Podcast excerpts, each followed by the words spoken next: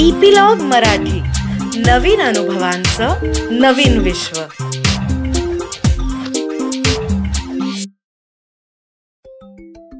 नमस्कार छोट्या मित्रमैत्रिणींनो.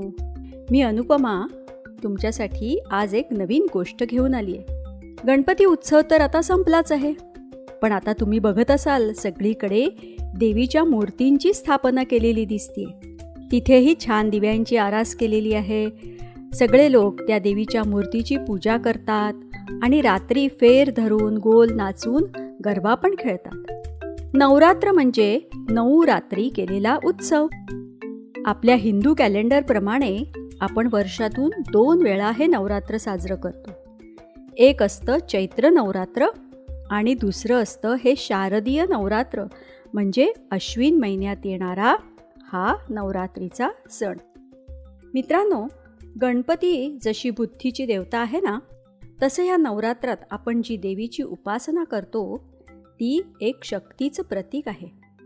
आपल्या वेदांमध्ये शक्तीच्या उपासनेला फार महत्त्व दिलं आहे.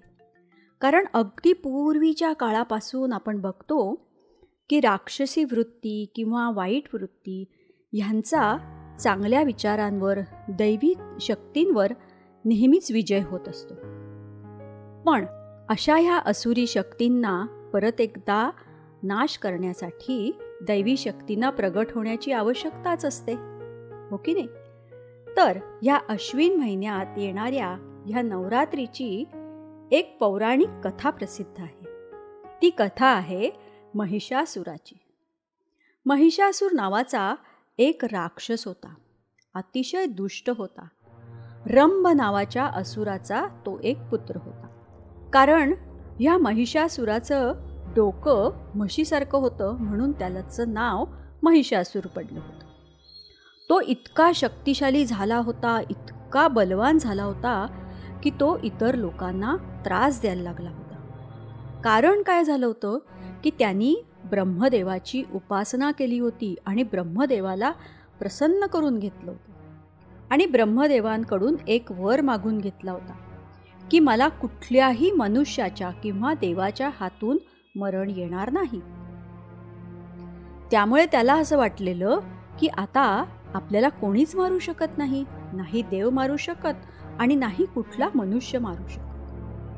त्यामुळे त्याचं वर्चस्व एवढं वाढलं होतं की आता त्याला देव पण घाबरायला लागले होते. म्हणून मग सगळ्या देवांनी आणि सगळ्या मनुष्यांनी ब्रह्मा विष्णू आणि महेश या त्रिदेवांची प्रार्थना केली. आणि त्यांना अशी विनंती केली की ह्या महिषासुराच्या त्रासामधून आम्हाला आता सोडवा.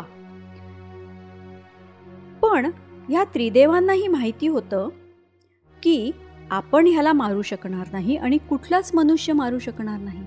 म्हणून मग ह्या त्रिदेवांनी आपल्या स्वतःच्या शक्ती ज्या आहेत त्या एकत्र करून एक नवीन दैवी शक्ती निर्माण केली. म्हणजेच एका देवीची निर् निर्मिती केली. आणि त्या देवीचं नाव होतं दुर्गा. सर्व देवांनी आपली जी काही शस्त्र अस्त्र होती ती सगळी ह्या दुर्गेला अर्पण केली होती. मग ही दुर्गा सिंहावर बसून पृथ्वी तलावर आली होती आणि तिने महिषासुराला युद्ध करायला आवाहन केलं होतं. नऊ दिवस त्या दोघांचं घनघोर युद्ध चालू होतं. दुर्गेनी सगळी शस्त्र आपली सगळी शक्ती वापरून शेवटी महिषासुराला ठार मारलं आणि विजय मिळवला.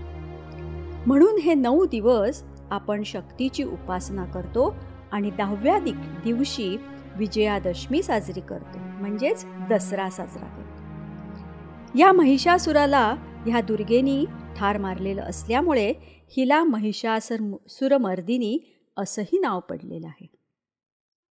मित्रांनो आता मला असं सांगा की आत्ताच्या जगामध्ये असे काही राक्षस महिषासुरासारखे असतात का? अजिबातच नसतात. पण महिषासूर हे एक प्रतीक आहे वाईट शक्तींचं वाईट विचारांचं. जे लोक सतत मारामारी करत असतात भांडणं करत असतात चिडत असतात आणि इतर लोकांना त्रास देत असतात त्यांना असुरी वृत्तीचे लोक असंच म्हणतात. मग अशा लोकांना शिक्षा देण्यासाठी चांगल्या विचाराच्या लोकांची आवश्यकता असतेच की नाही? आणि त्यांनाही शक्तीची गरज असते. म्हणून ह्या नवरात्रात आपण नऊ दिवस ह्या देवीची जी काही उपासना करतो ती त्या चांगल्या शक्तीसाठी करतो. मित्रांनो आपल्या मनातही कधीकधी रागाचे द्वेषाचे दुसऱ्याबद्दल मत्सराचे असे विचार येतात की नाही? ते पण असुरी विचारच आहेत.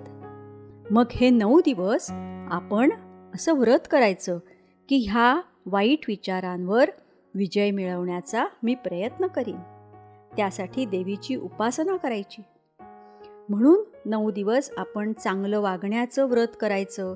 आपल्यामधले दोष आहेत ते काढून टाकायचा निश्चय करायचा आणि देवीजवळ त्याच्यासाठी शक्तीची मागणी करायची.